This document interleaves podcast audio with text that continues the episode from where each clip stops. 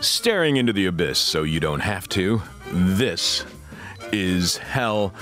Today, the story we are told when it comes to mass incarceration is it is a system of racialized social control created by a cabal of Republican elites to maintain racial order in the wake of the civil rights movement. Law and order politicians mobilized this white fear into a panic about crime, which gave cover to the war on drugs and sending mass amounts of Americans to prison. But what if none of that is true? That's not to say there is definitely a racial, uh, racialized component to mass incarceration.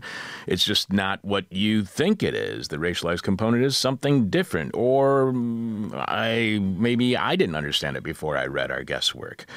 What if mass incarceration isn't dependent upon racial disparities but class disparities? What if it wasn't a cabal that conspired to enact mass incarceration, but a multitude of uncoordinated policy initiatives at the local level that sent far too many people to prison?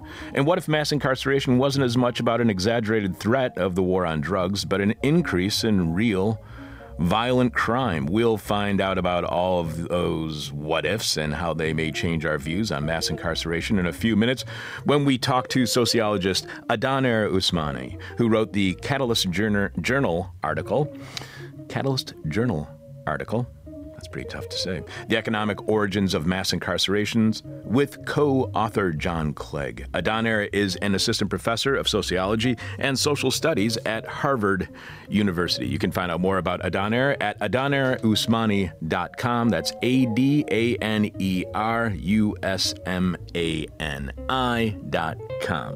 I'm your bitter, blind, broke, gap tooth radio show host, Chuck Mertz. Producing this week's show are Jonah Tomko Smith and Alex Jerry. How about in alphabetical order? Alex, how's your week going so far? Uh, That's a lot better than yours is going to be when you find out that the book you're reading for next week, The Enchantments of Mammon How Capitalism Became the Religion of Modernity, is 816 pages. Oh, good lord! Really? When is that? Tuesday, Wednesday, or Thursday? Uh, Tuesday, I think. oh, sweet. So, Uh, it, it looks really good, though. mm, all right. Well, I'm glad I'm taking Martin Luther King Day off, which I'll tell people about. I guess uh, right now. Heads up to everyone about next week's show on Monday, Dr. Reverend Martin Luther King Jr. Day. This is Hell is doing something very special all day Monday, January 20th at thisishell.com. We will be playing interviews we have done over the course of our show on African American history. Alex will be sharing the entire list of interviews we will be playing on the social industry outlets, and you will be able to hear our conversation all day from 9 a.m. to 9 p.m. Chicago time. Celebrate Martin Luther King Day with your friends here at This Is Hell, and tell all your friends to listen Monday at thisishell.com. We will then be back Tuesday, Wednesday, and Thursday with live shows at 10 a.m. Chicago time at thisishell.com and our exclusive podcast for Patreon subscribers at patreon.com slash this is hell on Friday. Before you think it's all noble and righteous of us to take off MLK Day and give the deserved respect due to African American history. And don't get me wrong, we're now considering doing this every year on MLK Day. But the initial reason we decided to take Monday off is I'm still celebrating the freaking holidays. But this is it, I promise. I'm quitting the holidays after this. I'm strung out, I, I can't handle it anymore. My veins are collapsing from all the nutmeg and cinnamon. I can hardly find one that isn't candy cane striped. But this is it. I promise. I'm getting off the junk and getting all clean next week. I'm putting the tree to the curb and finally going straight until next holiday se- season when I'll probably get hooked again like the sucker with a sweet tooth that I am. This is the final holiday celebration I will attend for the 2019 2020 holiday season, which means it's the last time I'll have to avoid questions about the radio show from family. See, this is hell not only for me while on air, but off air too. Loving family members kindly showing interest in my life always ask how things are going on the radio show, which I think translates to Are you making any money at doing radio yet? but I'm not certain. I usually answer, "How's it? How's it going on the radio show?" with, "Oh, it's going." The you this usually like leads to the question from hell for me, the question I hate that they ask, to which they will hate my answer, and everyone in hearing distance will hate my response. And that question from hell for me that family members always ask when we get together is. So, what have you been covering or talking about on the radio show lately?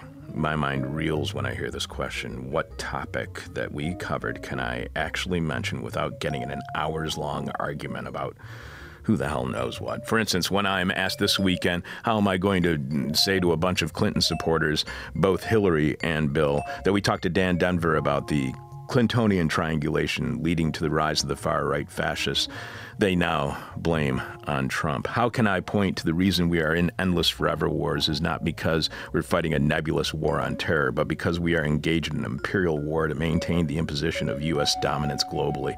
That bird ain't gonna fly with people who diligently watch MSNBC and therefore believe they are well informed. So I'll likely mumble something like, ah, the show's going great with some sort of elitist dismissive tone that is not intended, but somehow always comes out, and I'll ask a question about their life to get them off the scent, and we can move on. Of course, if that doesn't work and we end up talking about the freak show that is the Trump administration, and suddenly I'm being told that Trump does whatever Putin commands, I'll just shut up and listen, cataloging the conversation so I can try to recount it as best as I possibly can on next week's show. Then I'll want to go back to the hotel after that horrible conversation and get really, really high, which I can supposedly do now that recreational marijuana is legal in Illinois. Not that I can recreate in my hotel room. It's not. It's non-smoking. Not that I can smoke in front of the DoubleTree Hotel because that's private property. And despite the slot machines immediately inside the front door, the DoubleTree is a family establishment. Can't smoke in the car because, again, it's parked on private property and smoking in public is still illegal unless you are on your own property. Can't smoke in the in laws because they can't and don't approve of smoking pot despite them all using CBD oil. So, even in this new world of recreational legal marijuana in Illinois, I can't get high after talking to the in laws about politics. And you wonder why we call our show this is Hell. The person who has the best answer to this week's question from Hell for our listening audience wins a This Is Hell trucker cap, which you can see right now at thisishell.com when you click on support. You can leave your answer to this week's question from Hell at our page on Facebook at facebook.com slash This Is Hell or you can direct message it to us via Twitter at This Is Radio, or you can email it to either of us, Alex or myself, at alex at thisishell.com or chuck at thisishell.com. Alex, Tell our listeners what this week's question from hell is. Hey, uh, it's Jonah. Actually, oh yeah. Uh, this uh, this week's question from hell is: uh, Oh wait, what do you think the CIA has been up to this whole time? Uh, so let's see. Uh, do we? That's wait. What did the? What has the CIA been up to this whole time? What has the CIA been up to this whole time? That's this week's question from hell. The winner of this week's question from hell gets the "This Is Hell" trucker cap. Jonah, do we have any more responses to this week's question from hell? Uh, yeah, so we got uh, from uh, John T. building a $98 million hotel in Hyde Park with $1.9 million coming from the New York Regional Economic Development Council Fund. Uh, Lisa B says having their enormous paper shredder service to handle stapled documents. Keegan W says uh, trying to turn cats into spies to use on Russian oligarchs. I like that. That is good. Cats into spies. That is a great plan. Uh, Max I says rectal osculation, mostly. Again? Again? uh, I think that was. Uh, wait, hold on, just one second. Oh, I'm sorry. All right, so yeah, Nick our uh, Nick A says mutilating cows, making designs in farmers' crops, and abducting randos from the countryside. Uh, Shane M says holding long alcohol-fueled discussions on quote uh, who is number one end quote. Uh, Mark uh, C says oh reading the mail, checking phone messages, eyeing the neighbors, and. Uh, Any more? Uh, we'll get to the other ones after this interview. All right, okay. Uh, Alex and Jonah will have more of your answers to this week's question from hell following our guest. Again, leave your answer to this week's question from hell at our Facebook page, facebook.com slash this is hell radio, or email it to chuck at thisishell.com or alex at thisishell.com, or direct message us your answer via Twitter at this is hell radio. It's time for, I think we got one more, we got time for one piece of listener feedback. It's time for listener feedback and your email sent to us at chuck chuck at thisishell.com. Again, direct messaged on Twitter, messaged on Facebook. James writes, Hi, Alex. Hi, Chuck. Hi, Jonah. Thanks so much for the work you put into This Is Hell. It's absolutely true to say that your show has been a, of benefit to my mental health in the years since I discovered it. Well, good for you, James. I wish I could say the same thing. I guess it has been good for my mental health. I'd be a real piece of work if I hadn't been doing the show. Your compassion and sanity have been a regular handhold for me in these ever darker times and has given me so much to share with others, too. I'm a Brit in Italy and have no idea if I can be of service to you as you try to expand your coverage, but I can do any online donkey work you like. I'm an English teacher, a poet, and have worked as a journalist of research policy in the EU, so my main enthusiasm is for putting words together nicely, but even if it's something dull and laborious like tidying up mailing lists or whatever, then I would be really happy to help. Again, your work makes my heart swell. Thank you so much. Not to worry if you don't know how to make use of me, I'm pleased to have had the excuse to write and say hi. All the best. James, as we are now doing a five day a week show, James and you can now become part of the This Is Hell crew. James is in Italy. Alex will be contacting him about doing said online donkey work. But for those of you who are in the Chicago area, we are looking for volunteer board operators and radio producers as well. We will train you, work within your schedule, and you can become part of the show. We're also looking for people who can help us rebuild our online archive of 20 23 years of radio shows. All you have to do is contact us telling us you're interested in working on the show, just like James did, and we'll go from there. Email us at chuck at thisishell.com or alex at thisishell.com, or you can drop by Fridays, our new day for This Is Hell office hours, our weekly meet and greet that's more of a think and drink at Carrie's Lounge, 2251 West Devon in Chicago's little India neighborhood. Starts around 6 and goes until whenever. And if you do drop by, we'll show you the studio. Become a volunteer on This Is Hell by emailing us or dropping by office hours on Fridays. That's listener feedback, and This Is Hell. Send us your thoughts, comments, criticisms, and suggestions to us here on This Is Hell, and we'll likely read your message on air. Coming up on this week's This Is Hell, we'll be rethinking mass incarceration, and we'll have more of your answers to this week's question from hell. I'm your bitter, blind, broke, gap tooth radio show host, Chuck Mertz. Producing Alex Jerry and Jonah Tomko Smith. Another end of the world is possible. This is hell. We may be getting mass incarceration all wrong, and it may be a lot worse than we think. Our guest today argues the American penal state is a symptom of the underdevelopment of American social policy. We turn to punishment because we refuse to support a national social democratic response to poverty. And without one, you're gonna have crime. Here to give us a different view on mass incarceration, sociologist Adaner Usmani wrote the Catalyst article, The Economic Origins of Mass Incarceration, with co author John Clegg. Welcome to This Is Hell, Adaner. Hi, Chuck. Thanks for having me. It's great to have you on the show. I got to tell you, every day I sit in my office and I stare out my window and I look at a Pakistani restaurant called Usmania. Next door to my office is a Chinese, Pakistani restaurant called Usmania. The guy who owns the building on the other side of me, unrelated to that whole thing, his name is Faisal Usman. I am don't understand why Usmanis are surrounding me at every turn. there are a lot of us. Be, beware. You can find out more about Adaner at Adaner Usmani, A D A N E R U S M A N I dot com. In the introductory summary to your article, it states mass incarceration is typically understood as a system of race based social control, yet the standard story mischaracterizes disparities in U.S. punishment, ignores the sharp rise in violence beginning in the 60s, and misunderstands the constraints that led state officials to respond with penal rather than social policy. We offer a new explanation both for both the rise in violence and the punitive response. Before we get to that analysis, to your analysis, why does the standard story ignore the rise in violence and misunderstand constraints leading officials to react in a way that punishes offenders rather than any social remedy? What does that reveal about the way, mistaken way, as you argue, argue that mass incarceration has been looked at up until your article at Catalyst?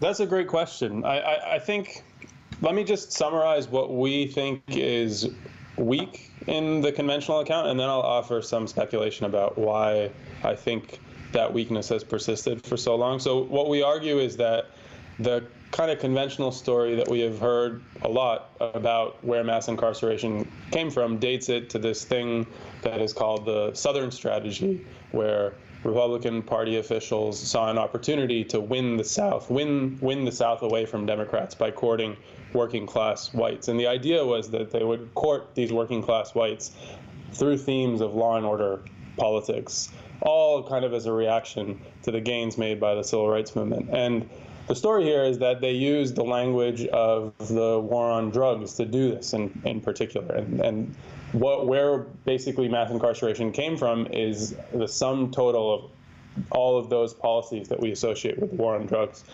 The big issue here, and this is what we go into in the article, the big issue is that there's been a lot of work now showing that drug incarceration is a very, very small part of the total pie of mass incarceration, and that actually, you know, the estimates vary, but anywhere from 5 to 20 percent of prisoners only are in prison for drug or drug related crimes. So the story has to be a different one. And the story that we try and tell is a story about, as you were explaining in the beginning, the rise in violence in the United States, which was very pronounced and very serious starting in the 1960s up until the 1980s. And then it stayed at high rates until the, the mid 1990s. And so the story of mass incarceration is really not at all the story of the drug war, but the story of a failed response to the rise in crime. And that rise in crime, as you were saying also, is rooted in the problems of poverty and concentrated poverty and segregation in the United States.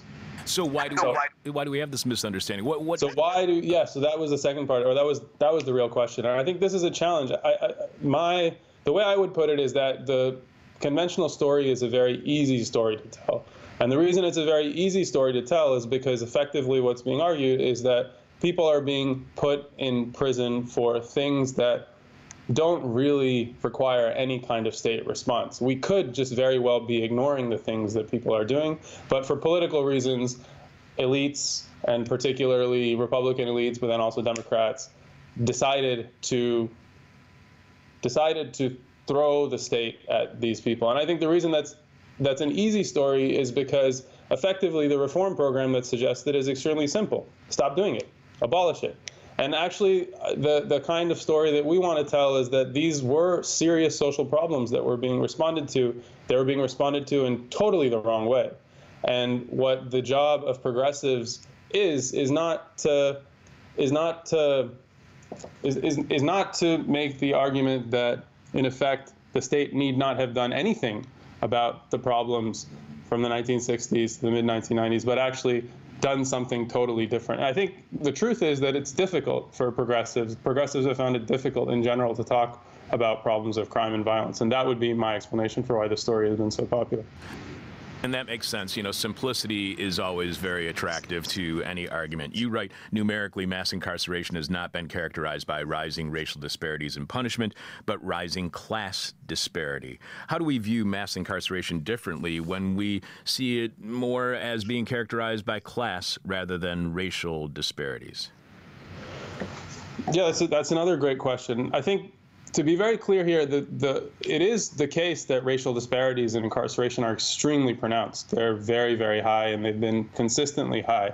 The point, though, is that when we're trying to explain mass incarceration in particular, what we're trying to explain is something that changed in the United States in the 1970s and the 1980s. And racial disparities have actually been a feature of American punishment for most of the 20th century.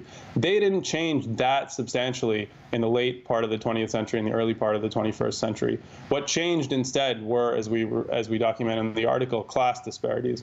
And those class disparities hint at this explanation. Those class disparities are linked to class disparities in violence and crime. And ultimately, that those disparities are a story of poverty and segregation and and co- concentrated poverty and segregation and unemployment, et cetera. So the story of class disparities is really the, the reason that we emphasize that as a weakness of the conventional account is because the conventional account is telling a story about how white elites put poor black people in uh, put black people in prison. And really what happened is that poor black people went to prison in the United States. And that story is a different story than the than the classic war on drugs story What is missed then when, let's say, somebody reads your article or just sees the headline or sees somebody's critique or analysis of your work that states that you are, by putting a focus on the class disparity, you're erasing any racialized nature of mass incarceration? What is missed in that kind of understanding where people believe that class erases race? Right. That's another another great question, Chuck. I think I think the way to put this would be that the race story, the story of racial inequality, is pivotal to the story of mass incarceration. We don't want to suggest that it's not, but it's mostly a story of racial inequality outside the criminal justice system and not inside the criminal justice system. So we often tell the story of mass incarceration as a story of racist police, racist prosecutors, racist judges.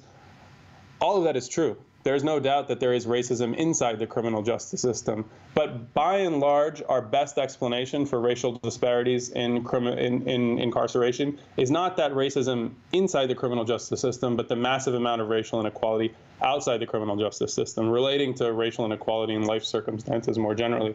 The upshot of that is that if you were to eliminate all forms of racism inside the criminal justice system, you would make some inroads into racial disparity, but you wouldn't actually do very much to eliminate racial disparities in mass incarceration. The best estimates are about 70 to 75 percent of racial disparities are explained by racial disparities in offending, which are effectively, as I've been arguing, racial disparities in life circumstances outside the criminal justice system. So it, it suggests a different reform program. It suggests people who take race, racial inequality really seriously and racial disparity very seriously, as all progressives should do, have to look to a wider, broader toolkit of policy options if they want to fight it. So, is mass incarceration then about wealthy elites trying to control the poor more than it is about white supremacists trying to control uh, the population of color? No, and the reason that I, th- I, think that is an appealing story, and that's an appealing alternative, and it's a story that's been told. There are a few books that make, few books and articles that make that argument. The reason that that is not accurate in the United States is because American incarceration and American criminal justice is actually distinguished from most criminal justice systems in most advanced capitalist countries by the fact that American criminal justice is remarkably local, decentralized, and actually small d democratic. And so what that means is that you know as as you will know if you so for follow local DA races or follow races for mayor criminal justice out uh, criminal justice policies in the United States are actually controlled in large part by electorates. Or a better way of putting it is that electorates have a remarkably a remarkable amount of input into criminal justice outcomes. And so to tell the full story of where the American penal state came from, you have to take seriously the fact that the electorate in the United States had considerable input into criminal justice policies. Now, to be very clear, and this links to the questions you asked earlier and the answers I was trying to give, when electorates were responding to the rise in violence and the rise in crime, and we show data in the article that suggests that American, the American public, both black and white, did turn very punitive over this period. When the electorate was responding to the rise in violence and the rise in crime, there were a limited set of policy options that politicians offered. And as a result, you saw a lot of people plump for punitive options. There's a remarkable amount of support for more policing and more incarceration in American public opinion polls. That has to be understood as a symptom of the limits of what American politics makes possible. You point out that the punitive turn in criminal justice policy was not brought about by a layer of conniving elites, but was instead the result of uncoordinated initiatives by thousands of officials at the local and state levels. What did those uncoordinated initiatives have in common? Were they guided by a cultural understanding or societal beliefs at the time regarding incarceration and more largely criminal justice? Did those uh, uncoordinated initiatives together create something that they all intended, with all officials interested in the same end goal of mass incarceration to address crime? Is this the electorate trying to control the poor? The way I would put it is that the common thread here is the fact that the United States has an underdeveloped set of policy options for dealing with the symptoms of poverty, namely crime and violence. And that underdeveloped set of policy options is a consequence of the underdevelopment of social democracy in the United States. Now, to make this point fully, I think we have to note something about social policy that doesn't often get noted. And this is a comparison between social policy and penal policy that isn't often noted. We often hear prison reformers say that it costs $40,000 to put a person in prison and it costs much less to, to put a person in college or put a person in school or something like that. And now that, that comparison is literally true, but the inference that penal policy is actually more expensive is wrong. The reason that it's wrong is because penal policy makes contact with a very, very small proportion of the population. That small fraction of poor people who end up committing crimes serious enough to warrant incarceration. And as a result, the United States spends only something like $250 billion on prisons, police, and the courts. And I say only because if you compare that to what even the United States, even this underdeveloped social democrat, uh, even this country with an underdeveloped social policy response to crime spends on social policy, that's something like anywhere from one to three trillion dollars, depending on the estimates.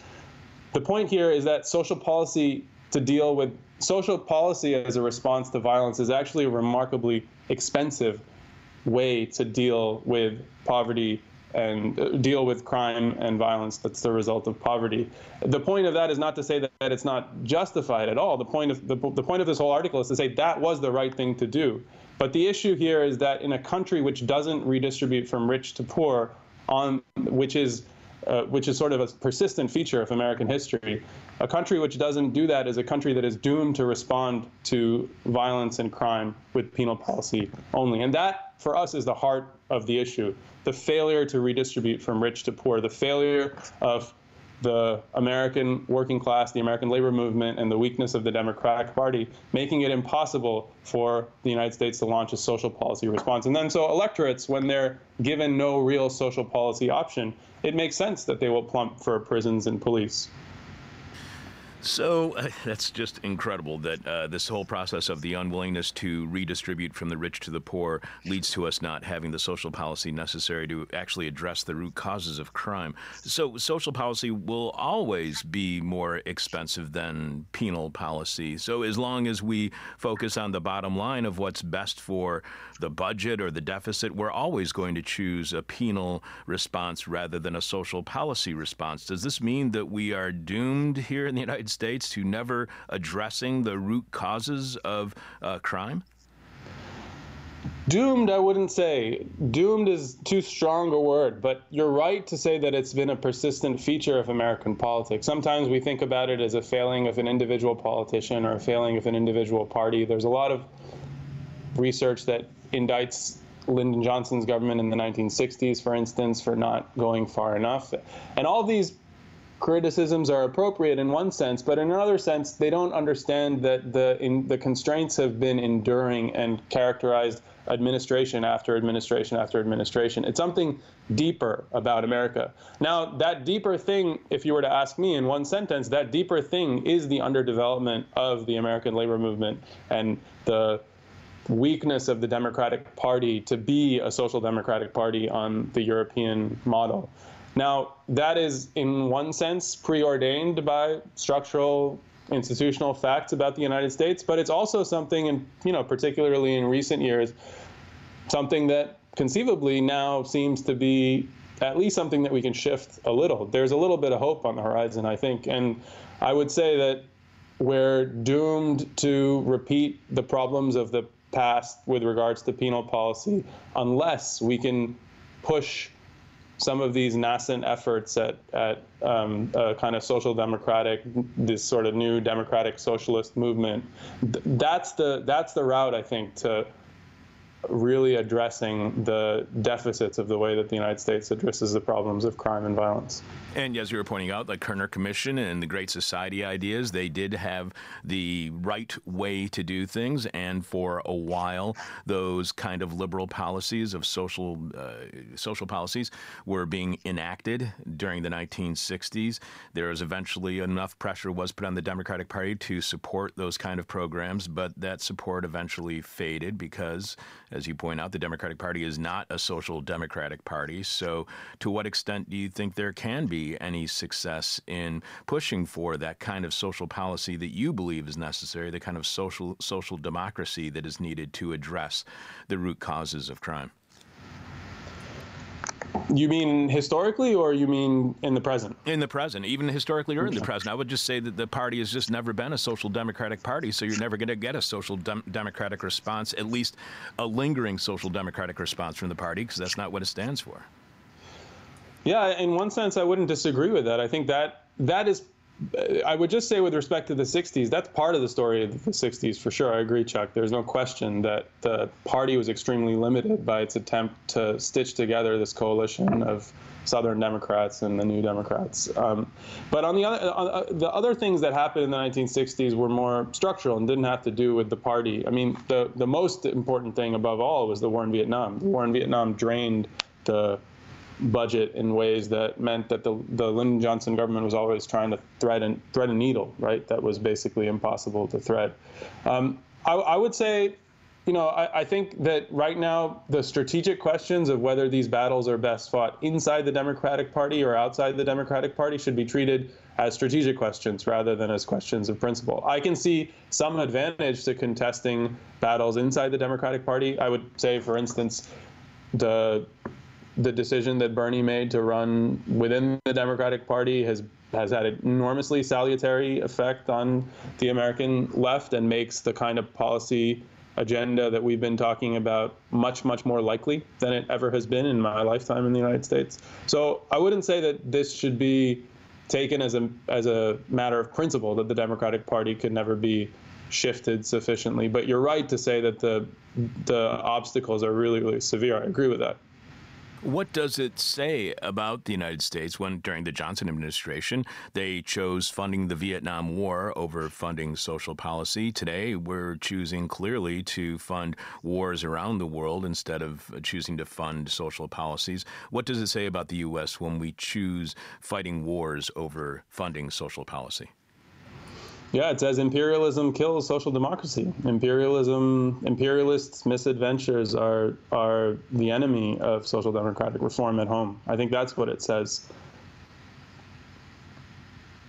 We are speaking with sociologist Adaner Usmani, who wrote the Catalyst Journal article, The Economic Origins of Mass Incarceration, with co author John Clegg. Adaner is an assistant professor of sociology and social studies at Harvard University. You can find out more about Adaner at his website, adanerusmani.com.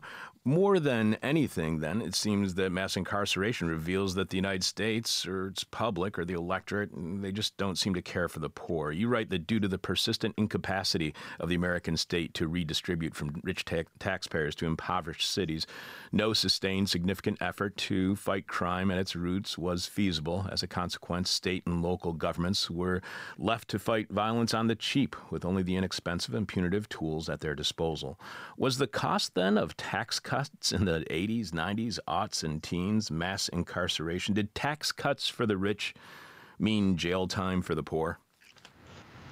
There's no doubt that there's a relationship between the two. I, I do want to just issue one one amendment to what you said, which is that the electorate in the United States doesn't care about the poor. I think that there's an there's an there's no doubt there's an element of truth for that uh, to that but let's look for some hope. And there is some hope in public opinion polls. Uh, if you do if you look at public opinion polls that simply ask people whether they want more police and more prisons it's pretty dismal. It is true that majorities of the american public black and white have said that they want more of these things particularly in the 80s and 90s when all of these policies passed. On the other hand, if you look at questions where people are asked whether they think that prisons and police are the right way to deal with violence or jobs and education or something like that, you actually see remarkable numbers of Americans say that they support more social policy approaches to the problem of crime. There is an intuition, I think, that crime and violence are the symptoms of a sort of failed society. And so I think the job of us, of progressives in general, is to channel that part of public opinion that sees those things as the solution to these problems rather than prisons and police. That that's at least that, that's the kind of amendment that I would offer to saying that the public is is is uniformly punitive. It is true that you see a lot of punitiveness in public opinion when you look at it, but there are also these sorts of things that we can cling to, I think. And now your question again?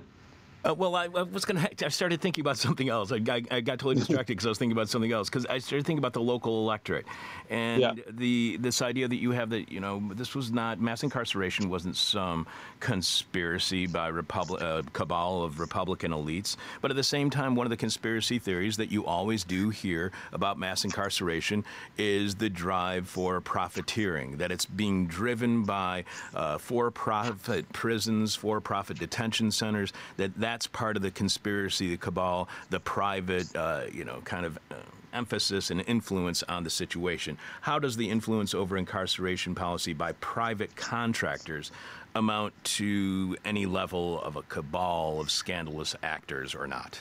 Right. I think that in in as an explanation for where mass incarceration came from, the for profit story is really weak. And that's basically because very few prisoners are actually held in private facilities. I think it amounts, even today, it's something like maybe on the order of 5 to 10% of total prisoners. So it really can't explain, in my view, the logic of the system as a whole and where it came from. There is maybe some argument to be made about how it can explain persistence over time, why it is that mass incarceration levels of levels of incarceration haven't come down so significantly, even as crime and violence have declined a lot. But I wouldn't even stretch that point too far. I think again that is the kind of way in which people have talked about mass incarceration that we'd like to push back against in this article, and and and emphasize that you know people when they go to prison are being arrested charged, convicted, and sentenced for something. And this is really a story of the failed way in which we deal with that something rather than a conspiracy to concoct this something. That's kind of the story. You write that the standard story of incarceration mischaracterizes the population that language, languishes inside American prisons. It ignores the shaping role of violence on the politics of the punitive turn, and it overlooks the decentralized and atypically democratic character of American criminal justice institutions.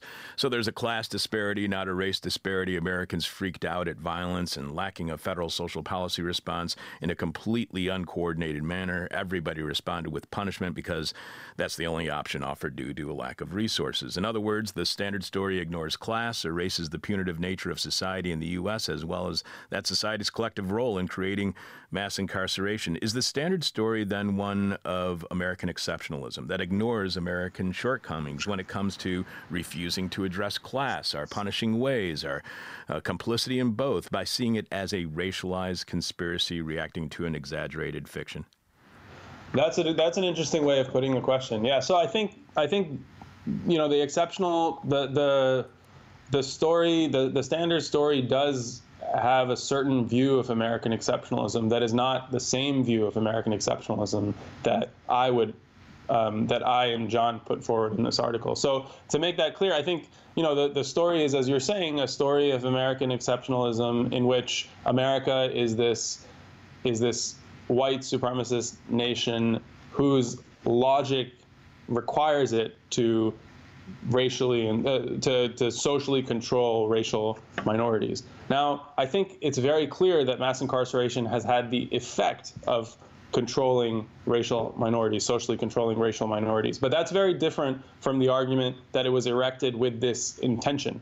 The story of mass incarceration that we would prefer to tell the story of American exceptionalism that we would prefer to tell that's linked to American mass incarceration does have something to do with racial inequality. But the way in which I would tell the story is different. The way in which the story goes, in my opinion, is more something like American slavery was very, very important to establishing the parameters of racial inequality in the United States. The kind of story that we tell about the rise of violence in the piece is that America was sort of uniquely the only country in the advanced industrial world that industrialized not with its own peasantry, but with peasants who came from abroad, Europe, Europe's peasantry, in effect. And as a result, when the African American peasantry in particular did leave the South for southern cities and for northern cities, it kind of missed the industrialization boat. It arrived at a time in American cities where these jobs had already started to disappear, in effect. The, those jobs had been taken by these people who had come earlier to these cities. And as a result, the jobs that were lost in agriculture in the United States were never really replaced in cities. As a consequence of all of that, you start to see, in my opinion, the rise of violence and the rise of crime. The rise of violence and rise of crime are really a story of a failed response to America's agrarian transition. And in that sense, America was unique. America's agrarian transition was unique in the sense in which I said that it didn't industrialize with its own peasantry. And that really is a story of slavery and Jim Crow, of the plantation economy. So there is a way in which America's exceptional America's fact that the, the fact that America was this exceptionally exceptionally, this slave nation in industrial in the industrialized world does help explain mass incarceration, but it's a different story than the story of American exceptionalism that the conventional account would tell. You write a baby boom had occurred in the aftermath of World War II as couples who had put off having children during the war raced to start families during the prosperity of the post war period. This led to more crime for two reasons. Most crime is committed by young men, so an increase in the share of young people in the population, all else being equal, should lead crime to increase. And a larger birth cohort may face more competition upon labor market entry, stimulating conflict and demand for illicit forms of income generation. In the U.S. case, case, this demographic explanation seems to fit the shape of the crime wave, which began with a rise in juvenile delinquency in the 50s and ended in the great crime decline of the 90s, just when the baby boomers were aging out of crime. Sweet. Adaner, can we blame the whole crime wave that caused mass incarceration on baby boomers? Not at all, Chuck, unfortunately. The truth is that the baby boom was something that was common to all industrial countries. And you did see an increase in crime in all industrial countries. But part of the point of that part of the essay is to say that the baby boom was no doubt part of it, but something exceptional was happening in America as well. And that thing that was exceptional was what I was saying earlier the failure to, uh, to offer jobs and employment to the new migrants who were coming to American cities, both south and north, and disproportionately African American immigrants who were coming north and south. That the failure of those communities to find good jobs in American cities is a large part of the reason for why crime rose. Yeah, the baby boom mattered, there's no doubt, but that's sort of what orthodox criminologists focus on. And our point here is to situate that in the context of these broader political and economic shifts that were happening in America at mid century. You're right. American labor and housing markets were in no state to absorb the new migrants. Those migrants had little or no wealth of their own due to the legacy of slavery, Jim Crow, and racial exclusion from education, jobs, and home ownership. Even if they had wanted to, city governments were in no position to address the resulting concentration of poverty and unemployment in predominantly black inner city neighborhoods. Meanwhile, basic social services were being undermined by the ongoing reallocation of people, jobs, and tax dollars to growing suburbs. It was primarily these factors that led to the exploitation of urban crime rates. Or explosion, sorry, explosion of urban crime rates. Did the suburbs then cause crime in the inner city? Are suburbanites to blame for inner city crime and mass incarceration? I'm trying to blame somebody. I wanted to blame, I wanted to blame the baby boomers first, but if it doesn't work with baby boomers, I'll go with suburbanites. But if you have suburban baby boomers that you would like to blame, I'm on that too. Unfortunately, Chuck, you're interviewing a sociologist, and our way of thinking about things is that awful outcomes are really often the consequence of of nobodies to no no of structures rather than individuals, right? And in that sense, uh, it's it's thousands, if not millions, of actors pursuing their self-interest in a particular context that yields all of these awful outcomes. So yes, in one sense, the suburbs are a really big part of the story. And the reason that the suburbs are a big part of the story are, I, I, would put it in two ways. The first thing, the first reason that the suburbs are a big part of the story is that they're a big part of the reason that cities in the United States start to collapse as people leave cities for suburbs. The tax base for cities starts to collapse, and the ability of cities to keep their sort of social infrastructure intact also collapses and crime explodes and violence explodes. The other way that suburbs end up being very important is in their preventing a redistributive solution to the problem of crime and violence. In other words, an attack on the root causes of crime and, and, and violence. And the way in which that works is that suburbs start to become very, very important in state politics, and they prevent redistribution from wealthy suburbs to cities. And you know that ends up condemning cities to trying to fight crime and violence on the cheap. And that's that's the whole story here, I think. Um, it's it, it, you are you're right to say that the suburbs are to blame in one sense, but in another sense, it's just suburban homeowners wanting to keep their money in their pockets, right? And that uh, that in one sense is in blameworthy, in another sense, it's totally ordinary behavior. You write that by the 60s, as is well known, white Americans began to flee the central city in droves. These decisions are typically attributed to their racist aversions to living alongside blacks. Such aversions were commonplace, embodied in restrictive covenants, and a violent defense of the color line. But the growth of the suburbs in this period is arguably better understood as a case of capital flight enabled by America's peculiar fiscal geography. Why is it best understood as capital fight rather than white flight? And aren't the two the same? Isn't capital white? Yes, in large part they are the same. That's totally right. They are they are the same. The point here was that when you're trying to understand why white homeowners disproportionately white homeowners leave cities in the 50s, 60s, the reasons are both racial and economic in some very important sense. And the reason the reason that we want to emphasize the economic is that white homeowners also leave areas that don't see a very large influx of African American migrants. They leave cities because they're terrified of paying for the social programs that these cities need to support new migrants and the sort of changing economy. So it's it's right to say that these aversions are racial. They are racial, but they're also a case of homeowners taking their capital and fleeing the grubby hands of city governments. And that's something that, you know, it is true that they're disproportionately white. They're also disproportionately middle class, right? And it's the case that some um, non-white homeowners also leave cities, and so it's it's it's not to say that the racial story isn't important. It is very important, but it's just to say that it's inflected with this class story as well. So I tried to blame boomers. I tried to blame suburbanites. I'm not going to blame anyone. I'm I sorry. I tried to blame white people. All right, I'm going to try one more.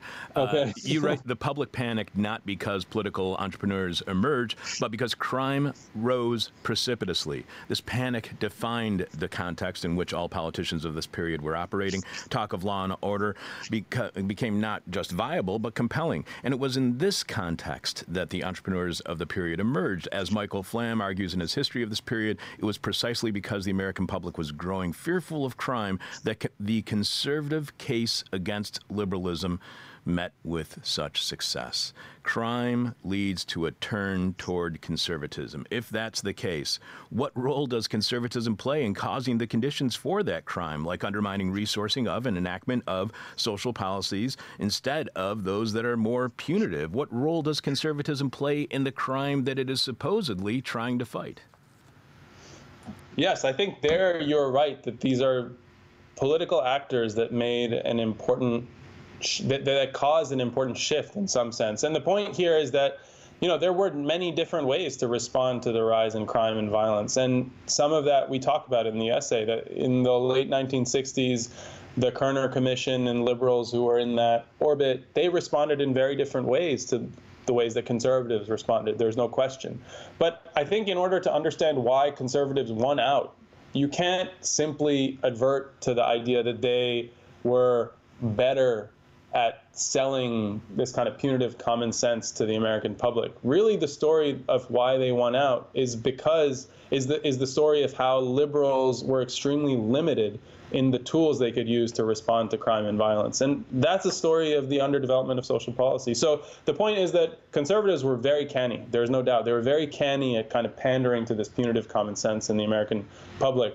But the reason they won out is not is, is fundamentally not individual but institutional. They won out because the alternatives were never going to blossom in the context of American political economy. It was just not possible to launch a social policy assault on crime. And then what you see in the 1970s and 1980s is liberals slowly shifting towards the conservative position. And those, and you know, the way that which Joe Biden and Bill Clinton talked about crime in the 1990s is basically indistinguishable from the way that conservatives were talking about crime in the late 1960s. Um, that is a story. Again, if you want to understand that, that's a story of American politicians rationalizing the way in which they are able to respond to crime, which is through punitiveness only. You write that in a society in which the vast majority of criminal offenders are drawn from the bottom of its class structure and trapped in its worst neighborhoods, this is a risible proposition. Crime is an index of oppression. Blame thus misses the point. I absolutely love that phrase crime is an index of oppression. Uh, how do we view crime differently when we realize that it is an index of, repre- of oppression? How do we view choosing penal responses to crime rather than social policy responses differently? How do we view incarceration differently when we understand crime as an index of oppression?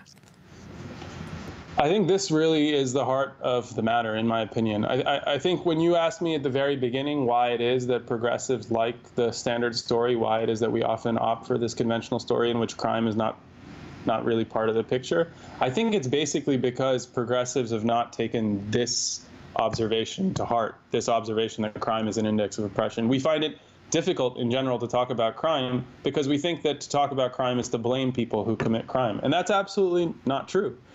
The reality is that crime and violence are concentrated in the poorest, most oppressed parts of the United States, and it's a consequence of that oppression that crime predominates. And if that is true, which it is, then the way in which we should respond to crime is in the manner of public health. You know, crime, there's no question that crime is threatening to victims, and so the state has an obligation to protect people who are potentially victims of crime. But, but the state also has an obligation to offenders. They also have an obligation to set right the circumstances that are causing people to commit crime. And therefore, blame totally misses the point. Blame is besides the point here.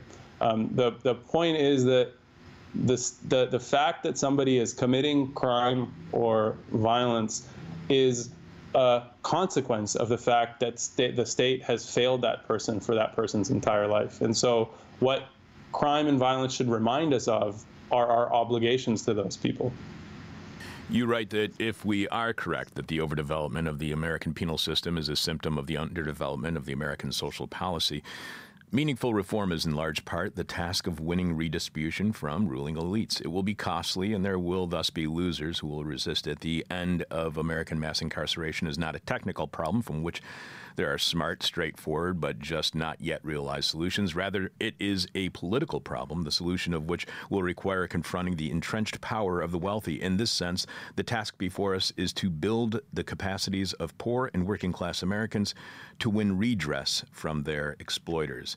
Is a class war necessary to address mass incarceration? well, we wrote those sentences because of our dismay at the way in which uh, reform to criminal justice is being talked about today in the mainstream, which is the idea that there could be this kind of bipartisan consensus that leads to reform that would make meaningful inroads.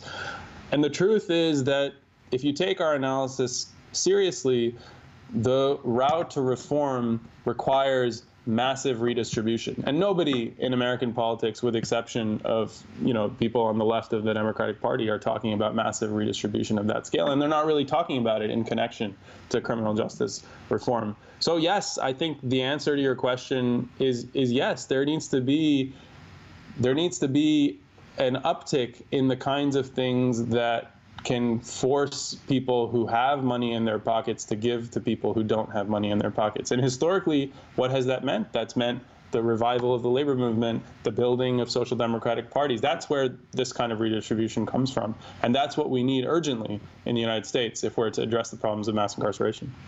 One last question for you, Adaner. We've been speaking with sociologist Adaner Usmani, who wrote the Catalyst Journal article, The Economic Origins of Mass Incarceration, with co author John Clegg. Adaner is an assistant professor of sociology and social studies at Harvard University, and you can find out more about him at adanerusmani.com. We have a direct link back at our website, thisishell.com. Our final question that we ask each and every one of our guests, Adaner, is what we call the question from hell, the question we hate to ask, you might hate to answer, or our audience is going to hate your response.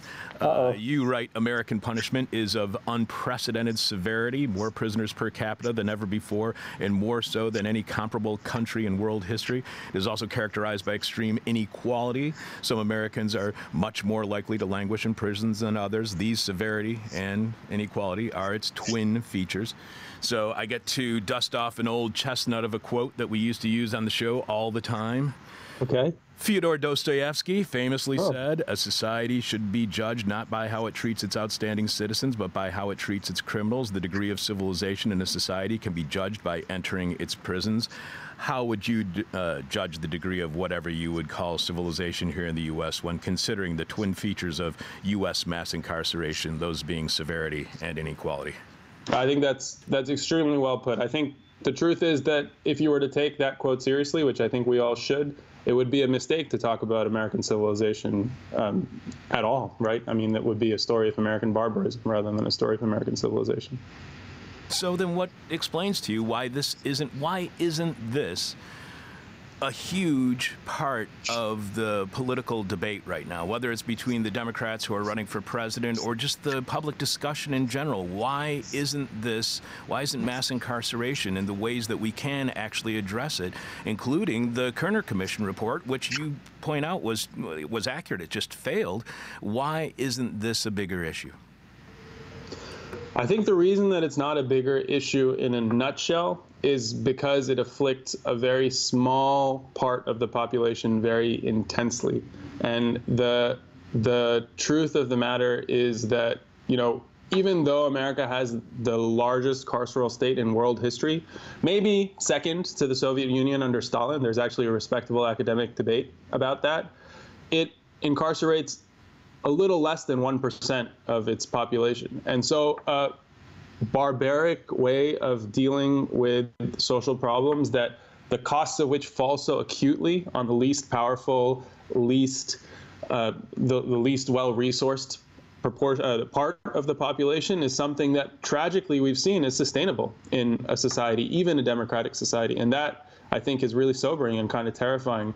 But as I was saying earlier, there are some green shoots on the horizon. There is this sort of social democratic constituency that's starting to brew in American politics. And, you know, Bernie said it once, I think jobs and education, not prisons and incarceration. That kind of thing.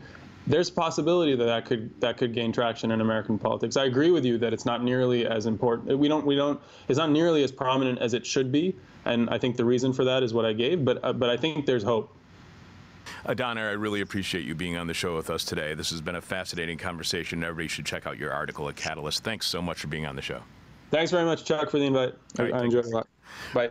Bringing you bong hitting journalism since 1996. This is Hell. I'm your bitter, blind, broke, gap tooth radio show, live stream podcast host, Chuck Mertz. We're up against the clock, so let me just get through this kind of quickly. Producing this week's show was Alex Jerry. It's now Jonah Tomko Smith who is spelling him.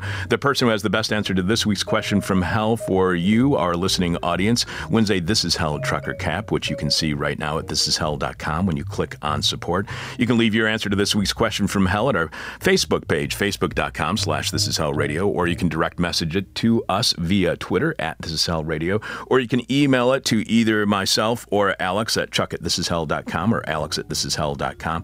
This week's question from hell is wait, what has the CIA been up to this whole time? Wait, what has the CIA been up to this whole time? Alex and Jonah will have the rest of the answers to this week's question from hell tomorrow, and we'll announce this week's winner on our Thursday show as well, which we do on a regular basis now. Thursday's show is the answer to this week's question from hell, and we we introduce it, we reveal it on Tuesday. Again, leave your answer to this week's question from hell. Wait, what has the CIA been up to this whole time at our Facebook page, facebook.com slash this is hell radio. Email it to me or Alex, chuck at this is hell.com, alex at this is hell.com, or direct message it to us via Twitter at this is hell radio. This is hell office hours are now at a new time. Do not show up this evening, Wednesday evening. We're no longer have them on Wednesday evenings. We are now holding our weekly meet and greet, which is more of a think and drink that takes place at Carrie's Lounge, 2251 West Devon in Chicago's Little India neighborhood. That now happens on Fridays, every Friday evening, beginning at 6 p.m. and going until at least 9 every Friday night. When I posted the announcement on social industry outlets, listeners responded that Fridays are far more convenient and it's way more likely that they'll hang out with us now that office hours are happening on the weekend. We had a ton of people who have not uh, shown up at uh, office hours in the past show up last week. At least that's kind of what my foggy memory has cataloged. Join us now every Friday night for This Is Hell office hours at Carrie's Lounge, 2251 West Devon in Chicago. Meet myself and other members of the This Is Hell crew, as well as other listeners of This Is Hell, who I'm certain you have far more in common than this stupid radio show. Finally, we do our show from studios above Carrie's Lounge. There's also a meeting space that is open for anyone in the community or community groups to organize in a neutral setting. You don't have to meet at your friend's home. You don't have to clean your house up because other activists are coming over.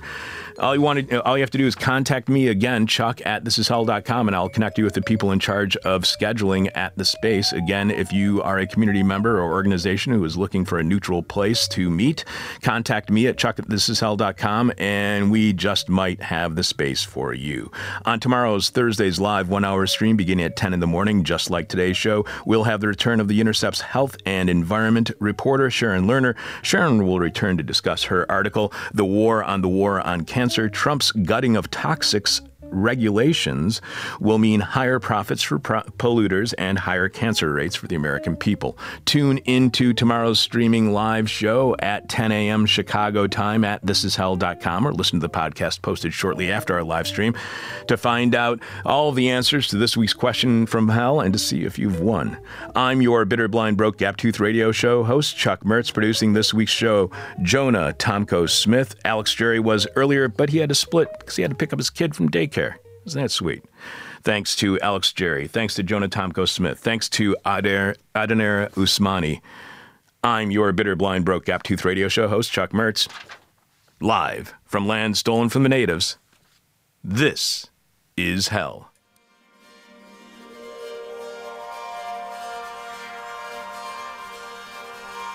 Thank you for listening to This Is Hell.